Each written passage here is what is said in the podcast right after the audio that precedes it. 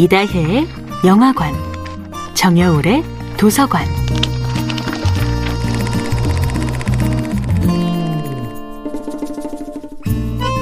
안녕하세요. 여러분과 아름답고 풍요로운 책 이야기를 나누고 있는 작가 정여울입니다. 이번 주 함께하는 작품은 토마스 아디의 테스입니다. 뒤늦게 테스에 대한 사랑을 깨달은 엔젤은 다시 한번 그녀와 함께하기를 바라며 찾아오지만 이미 테스는 알렉과 함께하고 있었습니다. 테스는 깊은 절망을 느낍니다. 테스는 자신을 하찮은 소유물로 취급하는 알렉을 향해 끝까지 저항하지만 그녀를 향한 광적인 집착을 보이는 알렉으로부터 벗어날 길은 죽음뿐이었습니다. 오늘날 테스처럼 곤경에 빠진 내성적인 사람들에게는 어떤 선택지가 있을까요?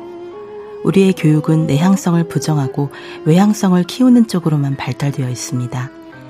하지만 내향성에는 분명 장점도 많습니다. 내향성은 사색과 관조를 통해 사물과 조용히 관계 맺는 능력입니다. 내향성은 나만의 관점을 앞세우기보다는 타인의 이야기를 잘 들어줌으로써 타인을 위로할 수 있는 힘이기도 합니다. 내향성이 인간의 마음 안쪽으로 향하는 성찰의 길이라면 외향성은 타인의 영혼으로 가 닿으려는 표현의 방향성입니다. 그 두 가지가 모두 자신의 길을 찾을 때 인간의 심리는 균형을 이룹니다.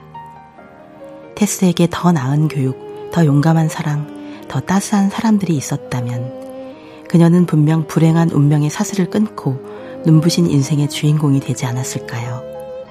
오늘날 우리는 테스보다 훨씬 좋은 환경에서 공부하고 일할 수 있는 기회를 가지게 되었습니다.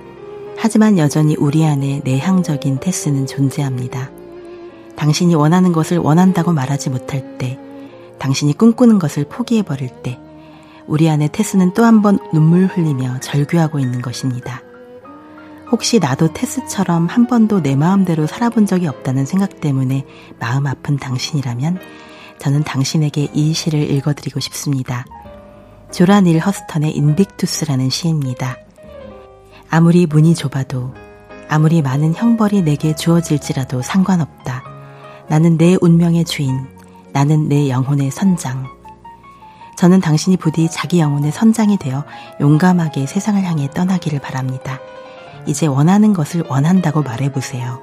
사랑하는 것을 사랑한다고 말해보세요. 쓰고 싶은 글을 쓰고 가고 싶은 곳에 가고 원하는 일들을 바로 지금 당장 시작해보세요. 정여울의 도서관이었습니다.